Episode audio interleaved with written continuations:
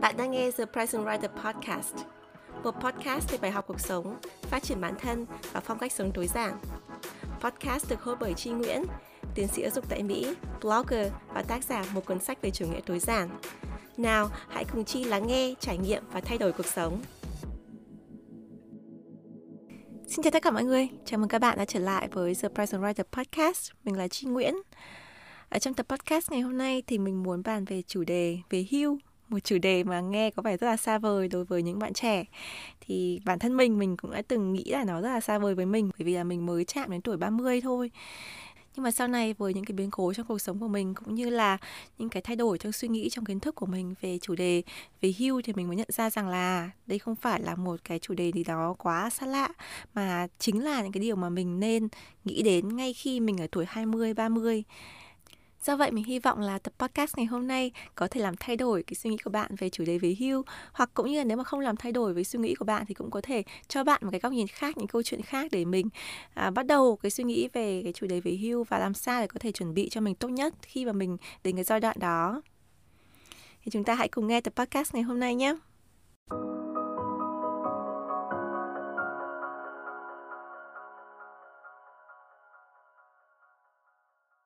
Mình vẫn còn nhớ vào thời điểm khoảng 3-4 năm trước, tức là cái trước cả khi mà mình sinh con của mình Jayden ngày hôm nay, thì bố mẹ chồng và bố mẹ đẻ của mình đều lần lượt về hưu. Bố mẹ đẻ của mình thì 30 năm đều làm việc ở cơ quan nhà nước. Ba mình làm trong quân đội, còn mẹ mình thì làm nhà báo ở trong một tạp chí ngành. Thì cuộc sống rất là bình thường của những công nhân viên chức ở Hà Nội thôi. Còn bố mẹ chồng của mình thì khác hẳn. Bố mẹ chồng mình thì làm kinh doanh, làm chủ nhà hàng và làm chủ những tiệm giặt đồ ở Mỹ. Thì hai cái hoàn cảnh sống nó khác nhau thế, nhưng mà khi mà các cụ về hưu ấy thì mình quan sát được rằng là cái thay đổi trong tư duy, trong cái cuộc sống ấy, nó gần như là nó khá là giống nhau. Đầu tiên ấy, khi về hưu thì mọi người rất là vui. Mình vẫn còn nhớ là mẹ mình ấy nói cho mình rằng là ôi, cả đời mình đi làm lúc nào cũng vất vả, lúc nào cũng phải bận rộn ngược xuôi. Sáng dậy là mình phải nấu ăn cho chồng, nấu ăn cho con, rồi làm tất cả các việc nhà rồi mới bắt đầu đi ra ngoài đường để làm công việc chính của mình là làm nhà báo. Cho nên là chưa bao giờ mà được có cái thời gian mình sửa soạn buổi sáng, mình tắm một cái bữa mà nó thật là nhẹ nhàng, hoặc là không có áp lực mình phải đi nhanh đi chóng để còn đi làm. Thì cảm thấy rất là thương mẹ, bởi vì là mẹ rất là vất vả. Tương tự như thế thì bố mẹ chồng mình thấy là cả đời vất vả, làm cái công việc rất là vất vả ở tiệm giặt, cái khối lượng công việc nó rất là nhiều. Thế khi mà về hưu ấy, thì cũng được nghỉ ngơi hơn, và bố mẹ chồng mình thì đi du lịch châu Âu và còn đi cruise, tức là đi cái tàu biển ấy, để đi du lịch ở rất nhiều nước. Nhưng mà sau một thời gian ngắn thôi ấy, thì mình cảm nhận là cái sự vui vẻ ban đầu ấy, nó cũng phai nhạt dần đi. Đầu tiên ấy là mẹ mình rất là muốn quay trở lại đi làm, bởi vì là mẹ mình vẫn còn cái kiến thức, vẫn còn cái kỹ năng, muốn được cống hiến, muốn được đi làm báo, muốn được biên tập. Thì mẹ mình có đi làm thêm, rồi là cũng nhận bài ở nhà để viết, rồi là cũng nhận bài để biên tập, làm thiết kế vân vân. Bố mẹ chồng mình thì đi du lịch nhiều cũng chán ấy. Tôi cảm thấy nhớ công việc, cảm thấy muốn được đi làm. Thậm chí bố chồng mình sau này còn mở một nhà hàng tiếp theo, vì là không thể chịu được cái cảm giác ở nhà ấy. Vì là rất là bồn chồn và muốn được đi làm. Nhưng mà sau này thì cả bố mẹ đẻ và cả bố mẹ chồng của mình đều không tiếp tục làm cái công việc làm thêm sau khi về hưu nữa. Một phần lớn là vì sức khỏe không đảm bảo để mình làm những cái công việc nặng, hoặc là vì di chuyển quá là nhiều. Thêm nữa là công nghệ, bởi vì là bây giờ mọi thứ nó đều yêu cầu công nghệ phát triển, mà rất là khó để cho các cụ có thể học những cái công nghệ mới để có thể bắt kịp với những người trẻ. Ngoài ra lại còn những cái trách nhiệm khác, ví dụ như là mẹ ốm này, cháu nhỏ này, hay là họ hàng anh em cần phải giúp đỡ. Bởi vì khi mà bạn về hưu ấy, thì mọi người cảm thấy như là bạn có rất nhiều thời gian rảnh, nên là mới nhờ bạn làm rất là nhiều việc, rồi là chăm nom người ốm, người đẻ, rồi là chăm cháu chẳng hạn. Cho nên là mình cảm thấy là các cụ về sau lại trở nên bận rộn vì những cái việc trách nhiệm bên ngoài như thế. Khi mà nhìn thấy cái tấm gương của bố mẹ chồng và bố mẹ đẻ của mình về hưu thế, thì nó khiến cho mình suy nghĩ rất là nhiều. Mình nhận ra rằng là mình không muốn đưa mình với hoàn cảnh là mình nghỉ hưu khi mà cái sức khỏe của mình đã kém, và khi mà cái cơ hội công việc của mình, nếu mà mình muốn đi làm lại, nó ít. Và mình muốn được có sự chủ động về kinh tế, rồi chủ động về cái quyết định của mình, chủ động về cái cơ hội của mình hơn. Và cũng như là nếu mà mình muốn dành thời gian mình đi du lịch hay là nghỉ ngơi ấy, thì mình cũng muốn là mình có kế hoạch trước. Mình muốn thử xem là mình có thích cái điều đó hay không, rồi mình mới bắt đầu theo đuổi nó, mình làm cái việc đó khi mình về hưu. Thì mình suy nghĩ rất nhiều về vấn đề này. Thì cùng lúc đấy thì mình lại đọc được một cuốn sách rất là hay của Tim Ferriss có tên là Tuần làm việc 4 giờ. Cuốn sách này thì đã có cả bản tiếng Anh và bản tiếng Việt rồi, nên bạn nào quan tâm thì có thể tìm đọc. Một trong những điểm thú vị ở cuốn sách này ấy, là tác giả nói về những cái kỳ nghỉ hưu ngắn hay còn gọi là mini retirement. Tức là khi mà các bạn đi làm ấy, thông thường là mình đi làm đến tuổi 55, 60, 65 thì mình mới đầu nghỉ hưu. Nhưng mà tác giả có nói rằng là nếu mà mình chờ đợi như thế thì khi mà mình về hưu thì mình đã rất là mệt mỏi, rồi là có rất nhiều trách nhiệm như mình vừa kể ấy, rồi là cái tiền bạc nó không còn được rủng rỉnh như là khi mình đi làm. Mà nếu mà khi mình đi làm ấy thì mình làm rất là vất vả, rồi là thỉnh thoảng lắm ấy thì mình mới có được một đợt nghỉ, hay là mình có cái ngày cuối tuần để mình đi nghỉ ấy. Thì sau khi mình trở lại từ cái ngày cuối tuần, rồi sau khi mình trở lại từ cái kỳ nghỉ ngắn ấy, thì mình cảm thấy rất là mệt mỏi, mình cảm thấy không muốn làm việc, và mình lại nghĩ đến cái kỳ nghỉ tiếp theo, nghĩ đến cái thứ 6, thứ 7 tiếp theo. Dựa vào những nhận xét này thì tác giả khuyên rằng là mọi người nên có những kỳ nghỉ ngắn. Tất những cái kỳ nghỉ mà nó kéo dài hơn một chút, hơn bình thường, ví dụ như hơn 3 tuần. Nhưng mà nó cũng không quá dài như kiểu mình nghỉ hoàn toàn mà mình vẫn đi làm ở trong cái thời gian đấy. Và làm sao để mình vừa có thể đi làm lại vừa có thể nghỉ, và để cho mình tìm hiểu xem là mình thực sự thích cái gì, mình có thực sự thích cái kỳ nghỉ không, mình có thực sự thích cái việc về hưu không. Thì cái thời gian về hưu ngắn này nó làm cho mình có cái cuộc sống nó hạnh phúc hơn, nó tự do hơn. Thì đấy là một trong những cái điều mà cuốn sách muốn nói. Trong cái quá trình mình tìm hiểu thêm về cái vấn đề này ấy, thì mình tìm ra được một cái trào lưu về tài chính có tên là FIRE, có nghĩa là độc lập tài chính và nghỉ hưu sớm. Thì mình đã viết 2 bài viết ở trên blog về chủ đề này, thì mình sẽ link ở trong show notes nếu các bạn muốn tìm hiểu thêm về FIRE. Nhưng mà trào lưu FIRE là nó hướng về cái tư tưởng là mình có thể nghỉ hưu từ khi mình còn rất sớm. Ví dụ như ở tuổi 30, 40, 50, tức là trước cái tuổi 60 mà mình thường phải nghỉ hưu ấy. Nhưng mà làm sao để mình có thể làm được điều đó? Đấy là mình sẽ tiết kiệm một cách kinh khủng. Tức là mình tiết kiệm từ 50 đến 70% thu nhập của mình. Mình làm càng nhiều tiền thì mình lại càng tiết kiệm nhiều. Thì cái thời gian mà mình có thể đạt đến cái tổng tiền FIRE, tức là cái tổng tiền mà nó cho phép mình có thể sống cả quãng đời còn lại mà không bị hết tiền ấy. Bởi vì mình đầu tư vào những cái khoản đầu tư tài chính này. Nếu mà các bạn đọc thêm cái bài viết của mình ấy, thì các bạn sẽ hiểu thêm về những cái khía cạnh cụ thể, những cái công thức để người ta có thể tính ra khi nào thì mình đủ đến cái mức để mình có thể nghỉ hưu. Nhưng mà khi mà mình đạt đến cái mức đó rồi ấy, thì mình sẽ hoàn toàn là mình tự tin, mình hoàn toàn độc lập về tài chính. Cái thời điểm đấy thì mình không nhất thiết phải về hưu cũng được. Tức là mình có lựa chọn, mình muốn làm tiếp cũng được, hoặc là mình nghỉ hưu cũng được. Nhưng mà về cơ bản là mình không bị bắt buộc phải đi làm vì tiền. Thì đấy là cái quan trọng nhất và là cái điểm mà mọi người thích nhất ở cái trào lưu FIRE này.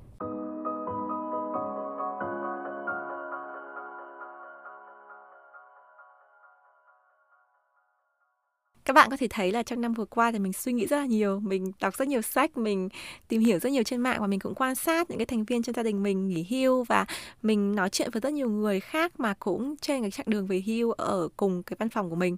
Cái lớn nhất của mình nhận ra ấy là không bao giờ là quá muộn để nghĩ về cái việc nghỉ hưu.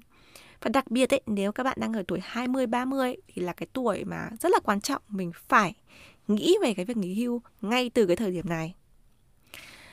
Mình có thể mua cái món đồ này sau, mình có thể cho con mình đi học sau, hoặc là con mình có thể vay tiền đi học chẳng hạn. Cái điều này không muốn, nhưng mà nếu mà mình không có đủ tiền ấy, thì con mình có thể vay tiền rồi nó có thể trả nợ được. Nhưng cái việc về hưu của mình là không thể tránh được. Mình chỉ có thể làm việc được cái thời gian nhất định thôi. Và nếu mà có cái bất trắc gì xảy ra trong cái quá trình mình đi làm ấy, mà mình phải nghỉ hưu sớm, mình buộc phải nghỉ hưu sớm ấy, thì mình phải có cái tiềm lực tài chính để mình có thể trụ vững được khi mà mình không có cái sức khỏe để mình lao động. Do vậy là rất nhiều người nghĩ rằng là mình phải làm cái này trước, rồi mình phải chăm sóc cho gia đình mình trước, mình phải hy sinh cho người này trước. Nhưng mà không biết đến rằng là cái quyền lợi của mình, cái tương lai của mình ấy, là nó phải có thời gian để có thể tích lũy được. Mình đưa ra một ví dụ nhé. Hiện nay các bạn ở tuổi 20-30, các bạn còn đi làm ấy, thì cái đồng lương của mình còn rất là tốt. Hoặc là nếu mà đồng lương của mình thấp ấy, thì mình có thể làm thêm, mình có thể làm những công việc nặng, mình có thể thức đêm, mình không sao cả. Nhưng mà khi mà mình đã lớn tuổi rồi ấy, thì mình không có cái sức khỏe để mình làm cái điều đó nữa, không có nhiều cái cơ hội cho mình làm. Thì cái lựa chọn của mình rất là thấp. Mà cái lương hưu của mình ấy, nó cũng thấp đi so với cái khi mình đi làm. Thì tức là các bạn phải nghĩ rằng cái thời điểm mình đi làm ấy là cái thời điểm mà mình có thể tích lũy cho cái thời điểm mình về hưu. Nếu mà cái thời điểm bạn đang đi làm ấy mà bạn tiêu hoang phí, hoặc là bạn không nghĩ đến vấn đề đầu tư cho tương lai, không nghĩ đến cái vấn đề là mình phải để cái khoản tiền tiết kiệm của mình ở đâu để nó sinh lời cho mình ấy, thì khi mình về hưu thì mình sử dụng nó. Thì sau này khi mình về hưu rồi ấy, thì bạn sẽ nhận ra rằng là mình không có mấy ở trong tay, mình không có tiền tiết kiệm, mình không có tiền đầu tư. Nếu mà có gì bất trắc xảy ra với mình ấy, thì mình sẽ rất là khó để có thể xoay sở được với cái đường lương hưu. Thậm chí ngay cả khi mà bạn có nhiều tiền ấy, bạn về hưu với 1.000.000 đô chẳng hạn, thì mình phải làm gì với cái đồng tiền đấy? Thì mình phải suy nghĩ từ những năm mình còn trẻ, mình phải xây dựng được cái thú vui, cái sở thích của mình để mình có thể làm trong cái thời gian mà mình về hưu. Chẳng hạn như là nếu mà bạn nghĩ rằng là mình về hưu mình sẽ muốn đi du lịch chẳng hạn, thì những năm 20-30 tuổi mình sẽ phải đi du lịch thử trước. Mình phải du lịch thử khoảng độ 1-2 tuần liền ấy, để mình xem là mình có thực sự thích hay không. Bởi vì khi mà mình còn trẻ, mình có sức khỏe thì mình sẽ thường là mình thích cái việc đi du lịch mạo hiểm hơn. Nhưng mà có đôi khi có những người ấy, người ta cả đời người ta không bao giờ đi du lịch cả, thì người ta nghĩ rằng là khi mà người ta du lịch người ta sẽ rất thích. Nhưng mà khi người ta về hưu rồi ấy, người ta có tiền, người ta có điều kiện thời gian ấy, người ta đi du lịch ấy, người ta nhận ra rằng người ta không thích, người ta chỉ thích ở nhà thôi, người ta thích những cái gì nó thuộc về những cái quen thuộc hơn. Đấy, thì có những thứ mà mình phải thử rồi thì mình mới biết được. Nếu mình không thử ấy, thì mình rất là khó để mình biết được là cái tương lai mình sẽ như thế nào. Và cũng có thể những cái thú vui, những cái sở thích rồi những cái khoản tiền mà mình có ấy, nó cũng có thể thay đổi theo thời gian. Mình có thể có nhiều thú vui hơn, có thể mình ít thú vui hơn, rồi là tiền của mình có thể nhiều hơn khi mình về hưu, cũng có thể ít hơn khi về hưu. Vì vậy là mình cũng phải có sự chuẩn bị. Khi mà cuộc sống nó lên xuống như thế ấy, thì cái trung bình cộng của mình là gì? Ở đâu là những cái điểm mà mình có thể dựa vào, mình có thể chuẩn bị được để đón lấy những cái lên xuống của cuộc sống như thế? Thì chắc chắn là nếu mà mình có thêm thời gian, mình có suy nghĩ, mình có sự tìm hiểu, mình tìm hiểu thị trường chứng khoán, đầu tư, quỹ về hưu này, rồi là những cái thú vui sở thích mà mình có thể làm khi về hưu, rồi mình trải nghiệm, mình thử nghiệm trước khi mình còn trẻ, thì mình sẽ có cái mục đích tốt hơn, sẽ có cái tương lai tốt hơn sau này khi mình quyết định về hưu.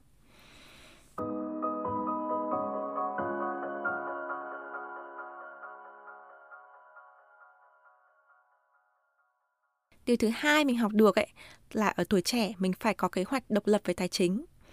Độc lập về tài chính có nghĩa là gì? Độc lập về tài chính có nghĩa là mình không phụ thuộc vào bất kỳ ai cả.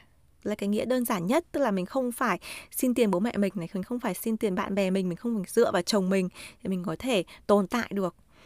Nhưng mà độc lập tài chính ấy, nếu mà bạn đưa lên một tầm cao nữa ấy, thì chính là FIRE, tức là bạn không phụ thuộc vào cả công việc hiện tại của mình.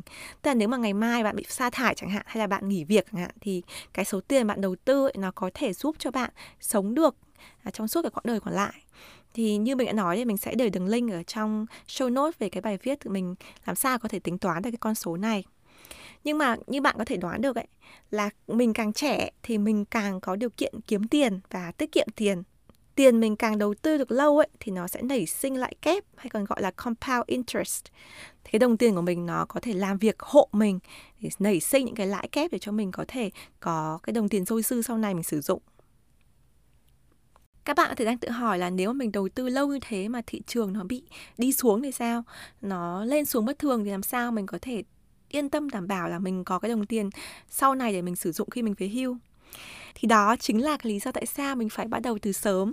Mình càng bắt đầu từ sớm ấy, thì cái đồng tiền của mình nó sẽ càng tạo ra cái trung bình cộng ấy, là nó có chiều hướng đi lên. Khi mà bạn nhìn thấy cái biểu đồ của cổ phiếu ấy, trong hàng chục năm liền ấy, thì các bạn có thể thấy là nó luôn luôn có cái điểm đi lên, đi xuống, đi lên, đi xuống, đi lên, đi xuống. Và những cái thời điểm mà khủng hoảng tài chính ấy, ví dụ như mình thấy cái năm mà 2008 vừa rồi ấy, hoặc là cái thời điểm mà cái dịch bệnh nó mới nổ ra và tháng 3 năm 2020 vừa rồi ấy, thì cái cổ phiếu đi xuống rất là thấp. Nhưng mà sau đó cổ phiếu nó lại trở lại bình thường. Thì những cái điểm đi xuống thế nó chỉ là một cái rất là bé ở trong cả một cái bảng đồ thôi. Nếu mà mình đầu tư muộn ấy, tại cái thời điểm chẳng hạn cái thời điểm mình muốn về hưu ấy, trúng đúng vào cái thời điểm mà khủng hoảng kinh tế chẳng hạn, thì cổ phiếu của mình cái giá trị của nó bị đi xuống là cái chắc rồi.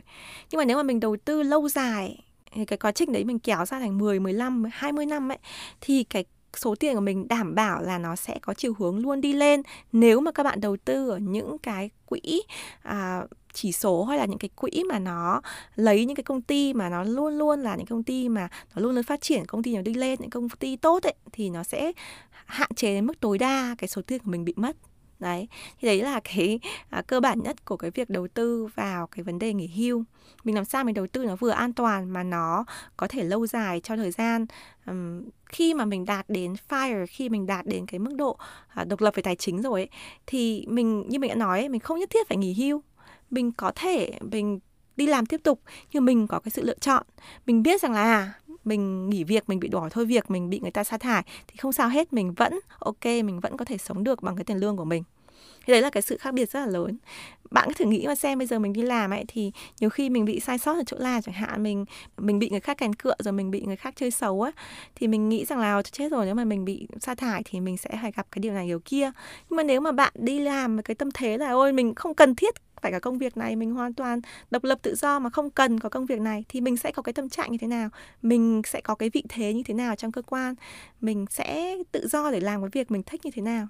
Thì đó là cái điều khác biệt lớn nhất giữa những cái người mà có cái sự độc lập về tài chính và người chưa độc lập về tài chính. Thì mình mong muốn là ở cái tuổi 20-30 này mình sẽ tiết kiệm để mình đạt cái mục tiêu FIRE đó.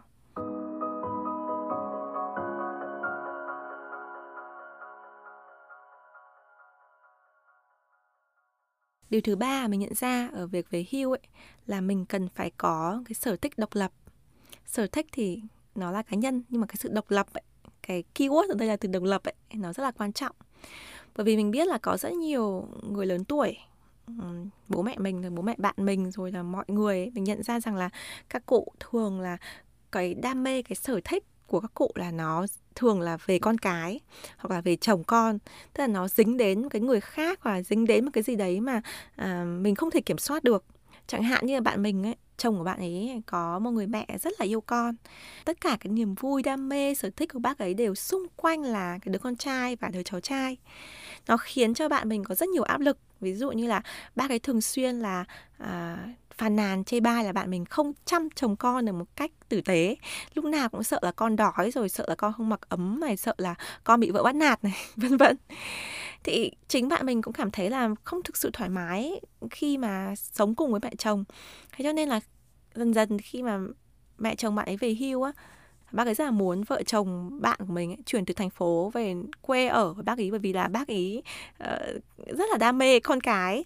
Nhưng bạn mình không chấp nhận, bởi vì bạn mình nghĩ rằng là cái sự đam mê, cái sở thích đấy nó hơi thái quá. Và bạn ấy cũng cảm thấy là vì là quá là yêu cháu trai và con trai thì khiến cho bạn ấy cảm thấy là phân biệt giới tính và cảm thấy mình luôn luôn là một người thừa, sống để chỉ phục vụ cho người khác thôi. Cho nên bạn mình từ chối, và điều này khiến cho cái quan hệ giữa bạn mình và mẹ chồng bạn ấy rất là căng thẳng. Nhưng mà mình muốn lấy cái câu chuyện này để nói cho các bạn rằng là khi mà mình về già rồi ấy, thì thường người ta nghĩ rằng là mình sẽ phải phụ thuộc vào con cái. Nhưng mà mình càng độc lập ấy, thì mình lại càng tốt cho bản thân mình và cho con. Ngày xưa ấy, có cái phim tên là Của Để Dành ấy, tức là con cái là cái của bố mẹ để dành để sử dụng sau này ấy. Thì ngày xưa thì mình thấy rất là thích cái câu này, nhưng mà sau này khi mình trưởng thành lên ấy, mình có con rồi ấy, thì mình nhận ra rằng là mình không muốn nghĩ đến con mình như là cái món đồ về hưu, như là cái của để mình để dành sau này mình già rồi mình lấy ra rồi mình dùng, bởi vì là nó sẽ vô hình chung tạo cái áp lực cho con của mình.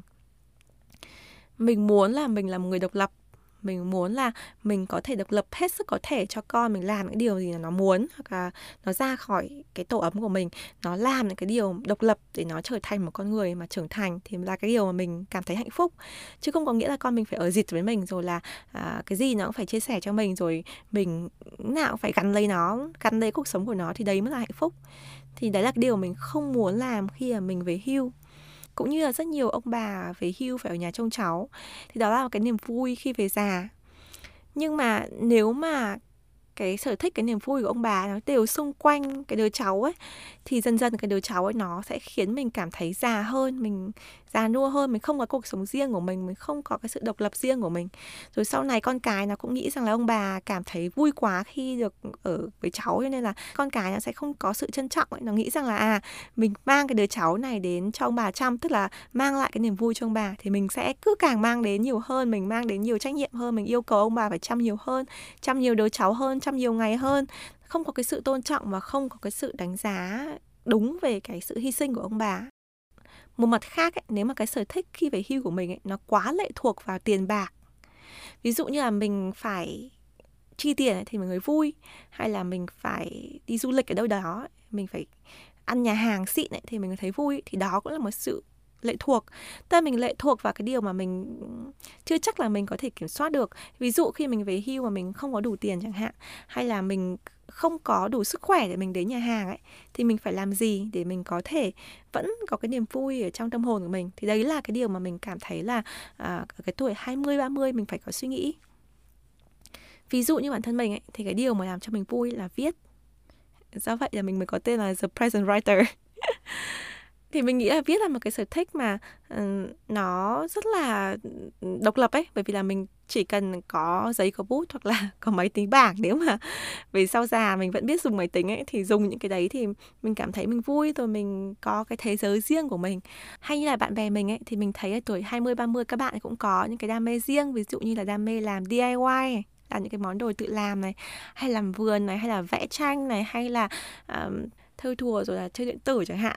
Những cái sở thích mà nó không có liên quan đến ai khác, mà không quá phụ thuộc vào những cái yếu tố bên ngoài mà mình phải có một cái gì đấy thì mình mới đạt được cái hạnh phúc, mới có cái niềm vui đấy. Thì mình nghĩ rằng là nếu mà mình có thể tìm cho mình được những cái thú vui thế, thì sau này khi mình về hưu thì mình sẽ an tâm hơn rất là nhiều. Bởi vì là mình không phụ thuộc vào ai hết, không phụ thuộc vào cái gì hết, để mình có thể tự độc lập được, có cái niềm vui về tuổi già của mình.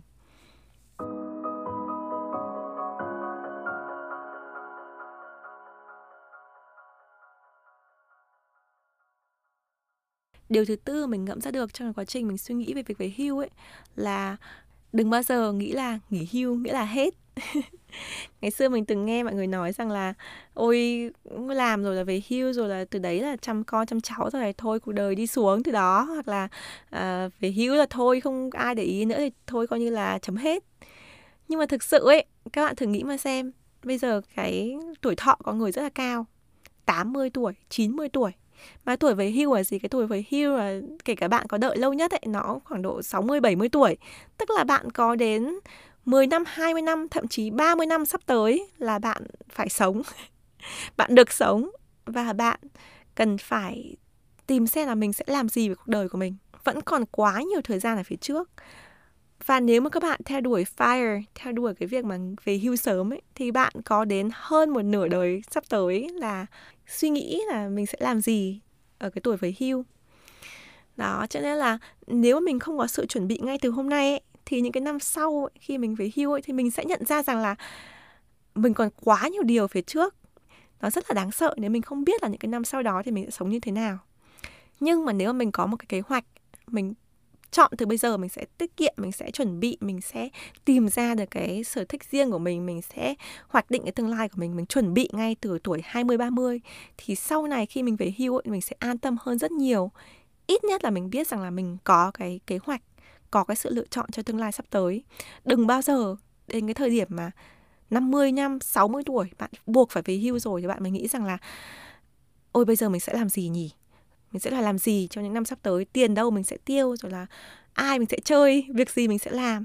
Tất cả những điều đấy mình sẽ phải nghĩ từ trước đó rất là nhiều.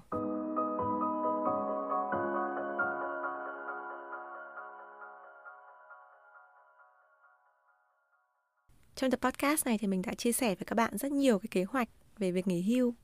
Tuy nhiên thành thật mà nói, ngay cả chính bản thân mình ấy, mình cũng không biết rằng là bao giờ, cái thời điểm cụ thể nào thì mình sẽ nghỉ hưu và mình sẽ làm gì khi mình về hưu. Tất cả những điều này thì mình vẫn đang suy nghĩ và mình đang chuẩn bị.